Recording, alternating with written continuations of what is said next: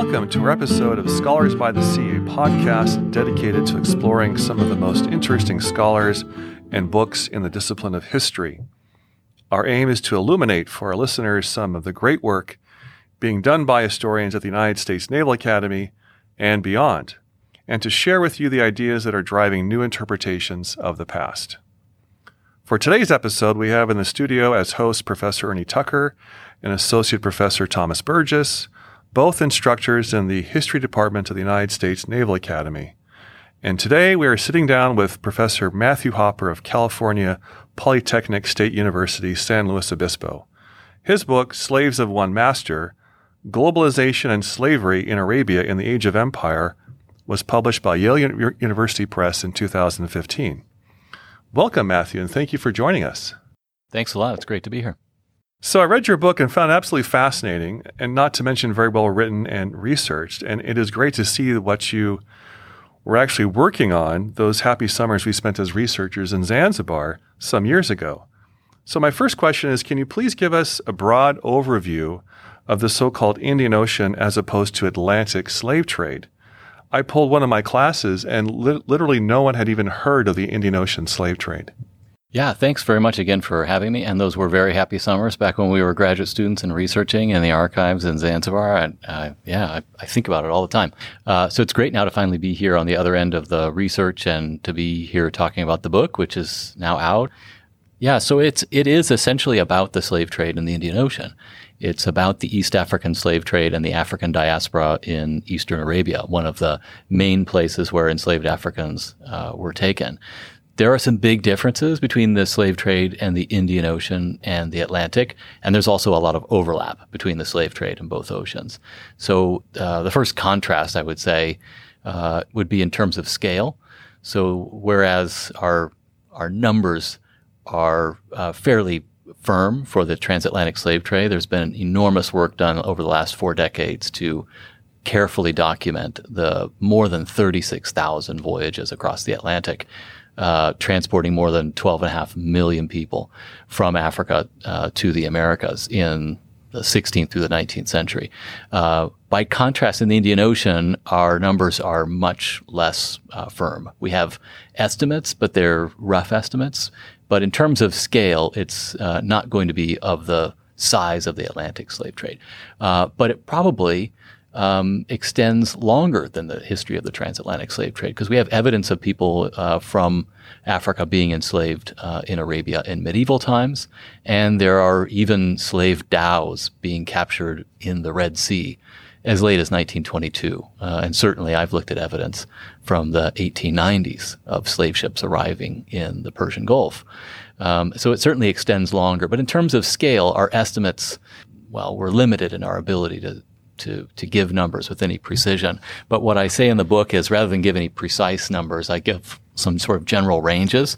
Uh, that includes an estimate in the 16th century of something like maybe 130,000 people who were transported from Africa to uh, into the Indian Ocean world. In the 17th century, somewhere between a quarter of a million and 400,000. In the 18th century, uh, somewhere uh, in the neighborhood of 600 thousand, and then in the 19th century, when the slave trade is peaking, we have varying estimates between 1.3 and about 3 million people. Um, and those it really depends on uh, the authors and their research methods, but we don't have the kind of precise numbers that we have for the Atlantic. Um, so sorry to be so vague on the the issue of uh, of scale. Uh, those are the, the numbers as we have them now. I should just mention there is a, a colleague uh, of mine, uh, Richard Allen, who's a historian of uh, slavery in the Indian Ocean, has a new entry in the Oxford Research Encyclopedia with some updated numbers. That'd be a great place for scholars who are interested uh, to find uh, to find more. I think one other thing to keep in mind is we can't really think of the transatlantic slave trade and the Indian Ocean slave trade as fundamentally separate things, because we know at least half a million people from the Indian Ocean world were enslaved and taken to the Americas by way of the Atlantic. So there's a significant overlap, right? So we have an Indian Ocean slave trade that's also supplying the Atlantic world, um, you know, and we have an Indian Ocean slave trade that's also supplying destinations in Arabia, uh, you know, the Middle East, and and and, uh, and the Indian Ocean world more broadly. Yeah, that's that's great. Thank you. So you have we have the Atlantic slave trade, the Indian Ocean slave trade, and then the trans-Saharan slave trade connecting north with west central Africa, and then the internal slave trade within Africa that we could spend a lot of time talking about as well. Then you also point out in your book that the Indian Ocean slave trade was not just sending slaves to um, Brazil or, more importantly, to the Gulf, but also to the Mascarene Islands, to these European plantation colonies like Mauritius and Reunion and so forth, where there's a heavy demand for slaves in the 18th century, et cetera. So it's really quite a diaspora, isn't it? Yeah, that's exactly right. And it's important to keep in mind that although the focus in my book is on Arabia, and the people who are engaged in that slave trade are people from Eastern Arabia, from the Gulf. Right. Uh, it's important to remember that that slave trade in East Africa really expanded dramatically as a result of European slave trading. Right? So Spanish and Portuguese ships uh, were coming to Mozambique and East Africa in order to transport African captives to colonies in the Americas. And French slave traders were bringing enslaved people from Mozambique and Madagascar out to the Mascarenes, out to islands like Mauritius and Reunion. Um, so our assumption is that the slave trade expanded really drastically initially in response to European demand. And it's really only in the 19th century that that demand picks up in the Gulf uh, that will lead to this massive expansion of the slave trade uh, to Eastern Arabia. And that's really what the book is is is getting at. It's right. about the kinds of global demand in far off places, including the West, including the United States, North America, and, and Europe, uh, and demand for products, things like uh, pretty mundane things like dates um, as well as some luxury items, including pearls, like the pearl necklaces that were so popular in the late 19th and early 20th century. And the, the demand for those things ends up leading to a surge in a slave trade to, to Arabia. But it's important to keep in mind that it's actually the Atlantic world and, and European slave traders that really get that whole process uh, going. Yeah, thank you. Uh, why is it that the Atlantic slave trade is so relatively well known compared to the Indian Ocean slave trade? Why is it where my, my students have, haven't even heard of the Indian Ocean slave trade? That's a really good question. And uh, I studied at UCLA with Ned Alpers, who's probably the most prolific of the scholars in the world on the African diaspora and the Indian Ocean. He's struggled with this and written quite a bit about uh, the differences between the Atlantic and the Indian Ocean slave trade, and has even coined the phrase the tyranny of the Atlantic because of the dominance of the Atlantic paradigm or Atlantic model in thinking about slavery more globally. Um, and I think that's really right. I think that we do tend to think of what happens in the Atlantic world as the normative experience. Um, and I think that in many ways kind of erases or elides what's happening in, in the Indian Ocean. In some ways, I think it's natural, right? If we live in North America, we know more about the Atlantic experience because that's our focus. You know, there are a lot of people living in the United States today who trace their uh, ancestry, trace their lineage, um, you know, to West Africa, and so it makes sense, I think, that for uh, the American public, historians have produced a really rich and vibrant, extensive literature on the transatlantic slave trade. I think that's a really good thing. Um, but I think one of the disadvantages is that we end up knowing less about uh, the slave trade on the other side of the continent in East Africa. And there's a group of historians who are now in just you know the last three decades who've been trying to remedy that by um, saying more about what's happening on the other side of the continent. And I think that's uh, important research uh, as well, of course. Yes, your book shed so much light on things that I knew nothing about and I found really fascinating. One of the most interesting things for me, since I'm a historian of the Middle East by profession, is how the slave trade from East Africa had a huge impact on the demography of coastal Arabia. And this is a I think a very I can I can attest it's a very underexplored topic. And can you can you uh, talk a little bit more about that? Yeah, so we don't have anything like a precise census for the Gulf, right? The closest thing we have are Lorimer's gazetteers. And if you thumb through those, right, there are a couple of different editions of those, and their estimates have to be very rough, right? Uh, and impressionistic. But sometimes, you know, no matter how, how blunt the instrument, right, you can, uh, you know, make some general conclusions, right? So Lorimer's estimates, of course, are rough, but it's interesting. I mean, if he's right about his estimates, it would mean for Eastern Arabia and the Gulf, it would be something in the neighborhood of a, a fifth of the population, right? Would be people who are of African ancestry, either enslaved Africans or their descendants. Um, and so some of his numbers are, they're actually quite surprising, right? So you get numbers like maybe 17% of Eastern Arabia by his, by his accounting. So 25% of the population of Muscat or 28% of, of Matra um, you know, 22% of Qatar, 11% of Bahrain's population, um, and, and, in some cases even higher in, in the Trucial Coast or what's now the Emirates. Um, and that's a, you know, those are pretty high numbers considering that's actually a, a larger percentage of uh, the population than we would have in the United States in the same period um, uh, of African Americans. So in the 1910s and 1920s, it's a significant um, you know, representation in the demography of the Gulf. So certainly this uh, slave trade has had um, a big impact on the population. Fascinating.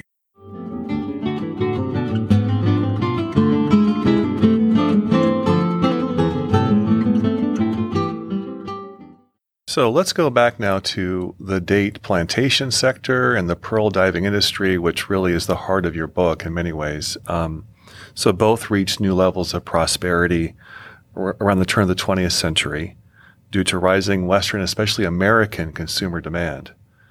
And it may come as a surprise to a lot of our listeners that in the 1920s, Americans were snacking on dates and wearing pearl necklaces thanks to the exploitation of slaves toiling somewhere in Eastern Arabia. So I guess my question is back in the 1920s, was there ever a movement to like some sort of consumer boycott movement because these were commodities produced by slave labor or any kind of crisis of conscience of any kind? Yeah, it's really it's a fascinating uh, phenomenon, right? Uh, consumerism, right? And I think in some ways there are some interesting parallels to uh, our lives today. I mean, how often do we think about the components of our cell phones or the shoes that we're wearing or the clothes? I mean, uh, there are still coercive labor situations for people in other parts of the planet who are working hard to make things that we just take for granted today. And I think that was happening in the 19th century as well. So people are happily uh, snacking on dates or wearing pearl necklaces without a thought, as far as I can tell, uh, about the kinds of people who are actually working to produce these things. Um, and I haven't seen anything like a sustained national campaign or boycott. Um, and, and, it may be that there's going to be evidence out there that others will find or that I'll find someday. Um, but I've seen little clues here and there that there are people who are critics, uh, at least on an individual level. So occasionally you'll find a, um, a critical note in a newspaper, uh, an opinion piece, or a political cartoon. So there's one the, from the 19th century, uh, essentially like a political cartoon, where it depicts two frames. On one hand, you have pearl wearers. On the other hand, you have people who are actually diving for pearls. And the pearl wearers seem clueless in the picture, just happily wearing their their pearl necklaces. And in the second frame, you know, you see the really dire labor conditions of the people who are diving for pearls. But that seems to be, um, you know, the exception rather than the rule. I think most consumers uh, in North America and Europe are perfectly happy, just as we are often today, to be consuming these things without a thought about the lives of the people who are actually doing the producing. Fascinating. Yeah, pearl diving, as you uh, eloquently portray, was pretty dangerous and pretty a pretty iffy occupation. Can, can you talk a little bit more about that, or what what was really like to be one of these pearl divers? Yeah, definitely. So there's a chapter in the book that's dedicated exclusively to what life is like for these uh, uh, pearl divers, and yeah, as you as you hinted, I mean, it, it's uh, the labor conditions are grueling. So they would be out at sea for weeks and months at a time, uh, away from home, out on the water, sleeping on a boat, uh, waking up in the morning, opening the previous day's uh, catch, um, searching those oyster shells for, for pearls, and then descending into the water and working in teams of two with one diver and one puller. And the divers uh, ran all kinds of risks. They had could have uh, burst eardrums. Uh, there were stingrays and sharks. They're underwater for a minute or two at a time, collecting as many pearl oysters as they can with really no equipment except for a knife and a basket. Pulling on a rope, signaling to the that it's time that they're running out of air, and then before they run out of oxygen, being swiftly pulled to the to the surface, only to then descend again and again. Uh, you know, all through the day, and they'll do this for the entire pearling season, which is uh, basically through the late spring and through the early fall. Um, so essentially, the whole summer they're out there at, at sea, um, and sometimes never making landfall. People would come out to supply the, the boats. They're really working for a, working hard for really extended um, periods of time under really grueling conditions with all kinds of risks and they don't really see the benefits of this. They do share, um, you know, a share of the proceeds at the end, but most of the profits from pearling end up going to the captain of the pearling vessel or the merchant who lent the money to the captain and maybe lent the boat, and uh, and then of course to the merchants who then mark up the prices on the pearls, and then of course the merchants who are purchasing them and bringing them to North America and Europe. The pearl divers just see a small portion of that, and for people who are enslaved uh, they won't even see that because that's going to be going to, to their masters. Their share of the pearling venture will then go to their masters. So they have this sort of double bind. People who are enslaved. There are people who are divers who are, you know, technically free, who are sort of in, encouraged or even forced to come back year after year because they're heavily indebted. Um, but then you have these slave divers who are diving side by side with people who are free. Um, the big difference being they don't get to keep their earnings at the end of that, that season. So the conditions were uh, were terrible. It's important to keep in mind enslaved Africans don't make up the whole population of people who are diving for pearls. Again, our estimates are, are rough and anecdotal. They're imprecise because they're coming from outsiders, foreigners who are describing what they're seeing. Um, it certainly wasn't uh, wasn't nearly a half of the divers. Um, but it seems to have been at least a quarter of the divers were people who are enslaved or, or the descendants of people who are enslaved uh, in the Gulf. Uh, and that means it's a significant portion of the labor force. Um, and they're working in other things as well, right? So not just um, the production of, of dates and pearls, there are all kinds of other maritime activities, including stevedores who are loading things on ships and people who are on fishing boats. And women's work was highly valued in, in the home for childcare and domestic work and, and cooking and cleaning and those things. Um, there are enslaved men who are working in construction and hauling and women who are hauling water and things like that. So a number of other activities. I just chose in the book to focus on these two uh, because they appear to be um, the creators of the greatest demand for slave labor, and they have these global connections, right? That um, that uh, allow me to say something. I think that connects us with the globalization that we're seeing today, right? Where consumers in far off markets um, can dictate the the kinds of labor conditions that people are enduring, uh, you know, in, in faraway places of production. Yeah, on that line exactly. Uh, you, mentioned that slavery in the Middle East was not limited, particularly in this area, was not limited to people of just African origin.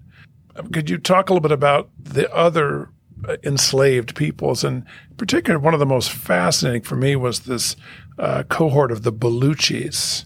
Maybe just mention them briefly. Uh, fascinating to, to, to, look at that group. Yeah, they're not the focus of the book, but I have to at least mention, right? Because as I'm looking for sources on enslaved Africans, um, here are all these sources on Baluchis as well, and they seem to appear uh, in, in, voluminously in the records after about 1912, and especially in the middle of the First World War. Um, and so, yeah, enslaved Africans certainly are uh, make up the the greatest portion of enslaved people in the Gulf throughout the 19th century and through the early 20th century. And then in the midst of the First World War, we don't often think of uh, Persia as you know partisan of the First World War. It's a you know, but it suffers tremendously, and I think it has to do in part to disruptions of uh, imports of agricultural essentials like rice, um, but also outbreaks of disease. And so one of the parts of Persia that's severely hit uh, is Baluchistan, and so in desperation. Um, you know, some we have evidence of some relatives, you know, hoping for the survival of their of their descendants by willingly, um, you know, in, uh, selling them effectively to, to, slave traders or hoping that they could survive uh, in enslavement in the Gulf. And it's in this period, especially around the First World War and through the early 1920s, that we find lots of evidence of people of Baluchan descent among enslaved populations, including uh, slave divers. And it appears to be just the absolute devastation and, and poverty. Some interesting things come up in those records, and I didn't spend nearly as much time work, working on the, the, records of enslaved Baluchis because uh, it wasn't the focus of, of my research. Uh, but there are uh, ev- there's evidence of people who are um, resorting to all kinds of subterfuge and trickery to enslave people in Baluchistan. I think because of the abject poverty during the First World War and the immediate aftermath. But people, you know, uh, uh, you know, uh, suggesting that they have work on uh, in the Gulf only to then enslave them, or that to be transporting people from one part of the Gulf to another only to for them to discover that they're actually being enslaved, right? So, um, yeah, there are several of those stories that occur in the manumission testimonies of people who have been essentially tricked uh, or or actually outright kidnapped. Uh, some other really tragic stories of people who just you know whose families are in just abject poverty, and many you know, whose relatives are actually literally starving uh, to death, uh, who end up in slavery in this period. One thing you write about in your book is the fact that many Muslims saw it as a pious act to emancipate their slaves, especially as they're about to perform a pilgrimage to Mecca.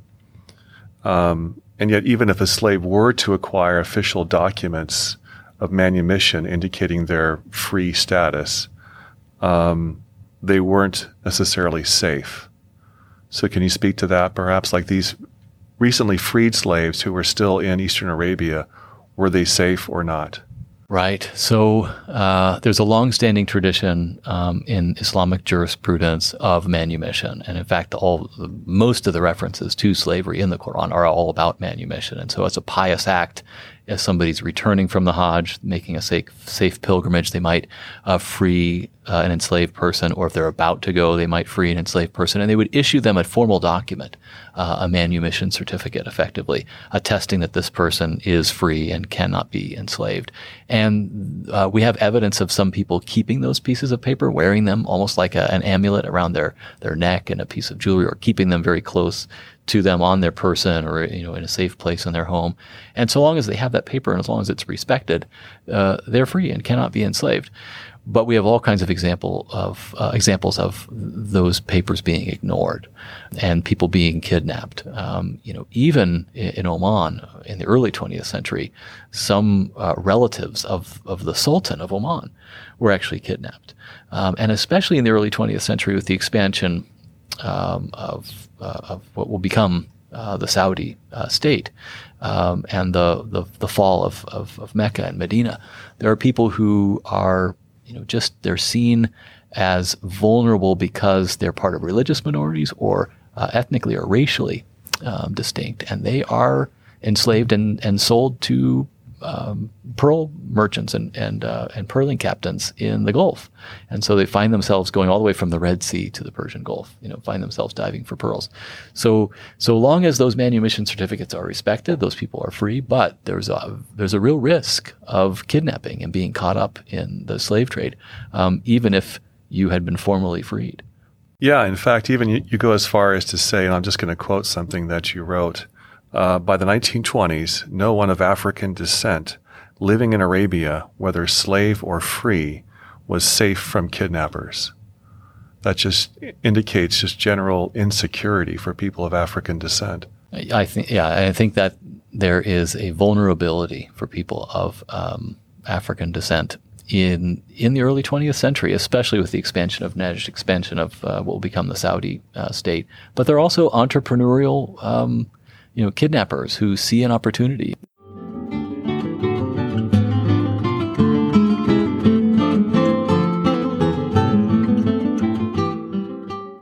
You spend a lot of time, for very good reasons, talking about the role that Great Britain played or didn't play uh, in trying to suppress the slave trade. I mean, this is a huge topic that you've captured a very good part of. Can you comment on on the British role in all this generally?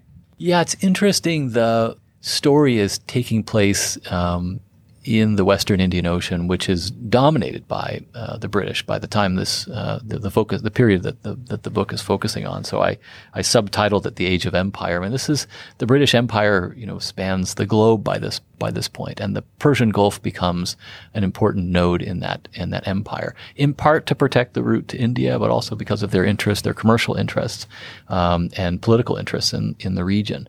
And so they have an interest on one hand in maintaining the peace in the Gulf so that they can maintain their foothold there.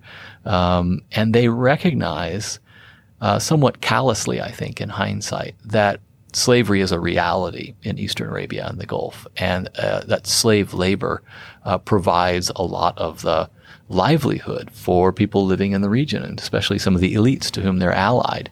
Um, and so, uh, you know, I uh, I think there's evidence uh, and examples in which they're sort of turning a blind eye to uh, slavery in the Gulf for much of the 19th uh, century.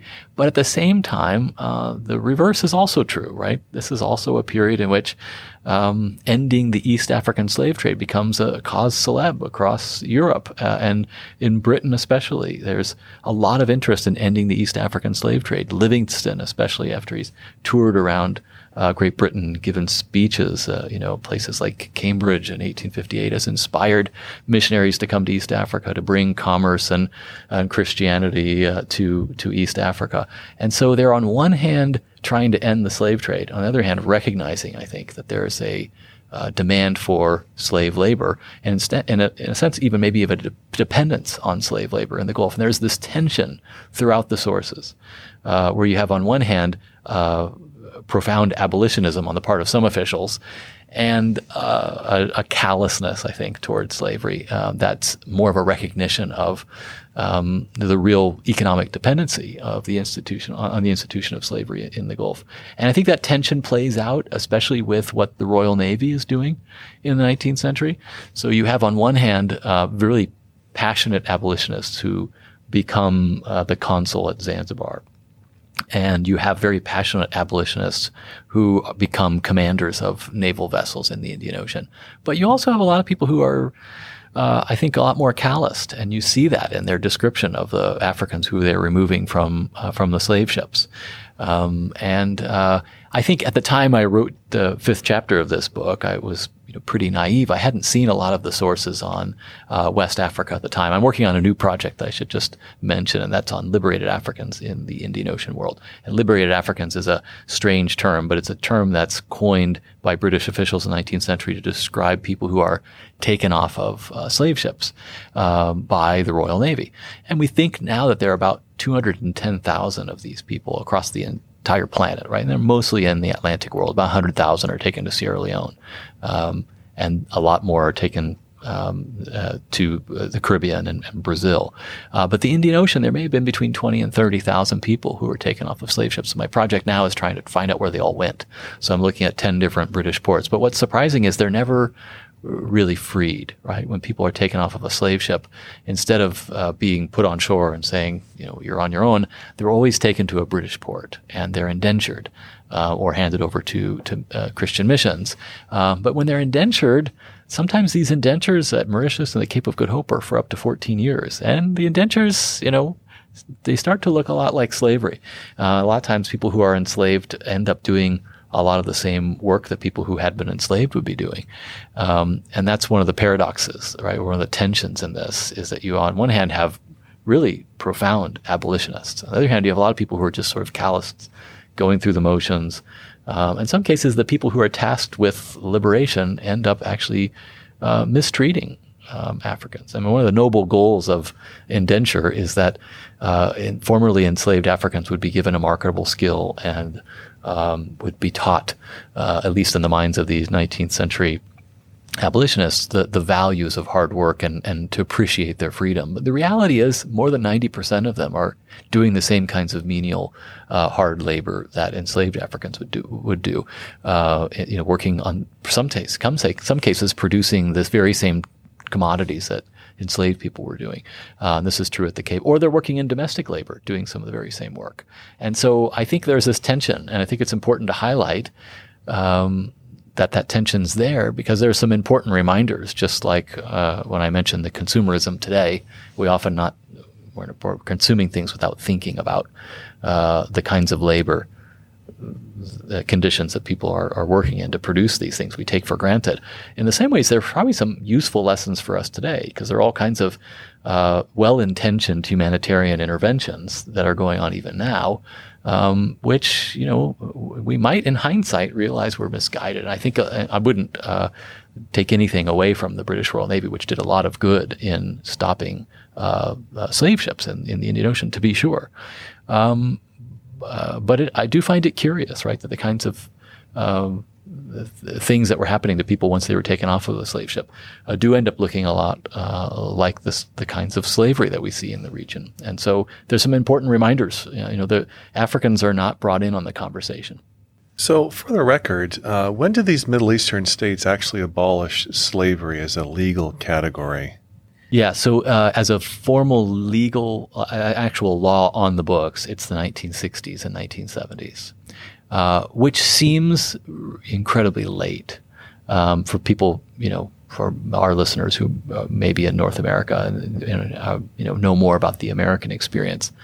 Um, however, I think I, that some additional context is required. I think with the advent of the Great Depression, uh, what actually happens is sort of a de facto um, end to an institution of slavery. And not to say that it completely disappears, but as an institution. Um, in, with, with the Great Depression, you have formerly enslaved people and former masters living side by side in abject poverty. And what happens is a lot of people who were formerly enslaved are just cast out to fend for themselves. Um, and that's because of the abject poverty throughout the whole region. And I suspect, all this is a hard thing to quantify, but I suspect that has something to do with uh, the very different contemporary context, right? For the people who are the descendants of formerly enslaved people, that memory of that period uh, around the period of the Great Depression before the emergence of the oil industry, right? When the Gulf was not this um, you know center of global commerce and oil production. It was not a, a wealthy place at all. It had been wealthy during the expansion of, uh, of exports and things like dates and pearls, uh, I think in relative terms. But in this period after the Great Depression and before the ex- expansion of, of oil production in the 1960s and 70s, uh, the Gulf was incredibly poor. And I think that contributes to an effective um, end to slavery as an institution. It's replaced, I think, by um, forms of dependence. There's uh, certainly dependency that comes out in uh, later testimony and later anthropological work, um, where people may not be formally enslaved, but there's still a recognition um, of a certain amount of dependence on um, former masters by formerly enslaved people. But as a legal um, institution with laws on the books, it's actually not till the 1960s and 70s for some of the Gulf states. Thank you, Matthew, for joining us today in our studio. And thank you all for tuning in to our episode of Scholars by the Sea. We hope you liked what you heard and want to join us again. From Professor Tucker and myself, goodbye. Thanks a lot for having me.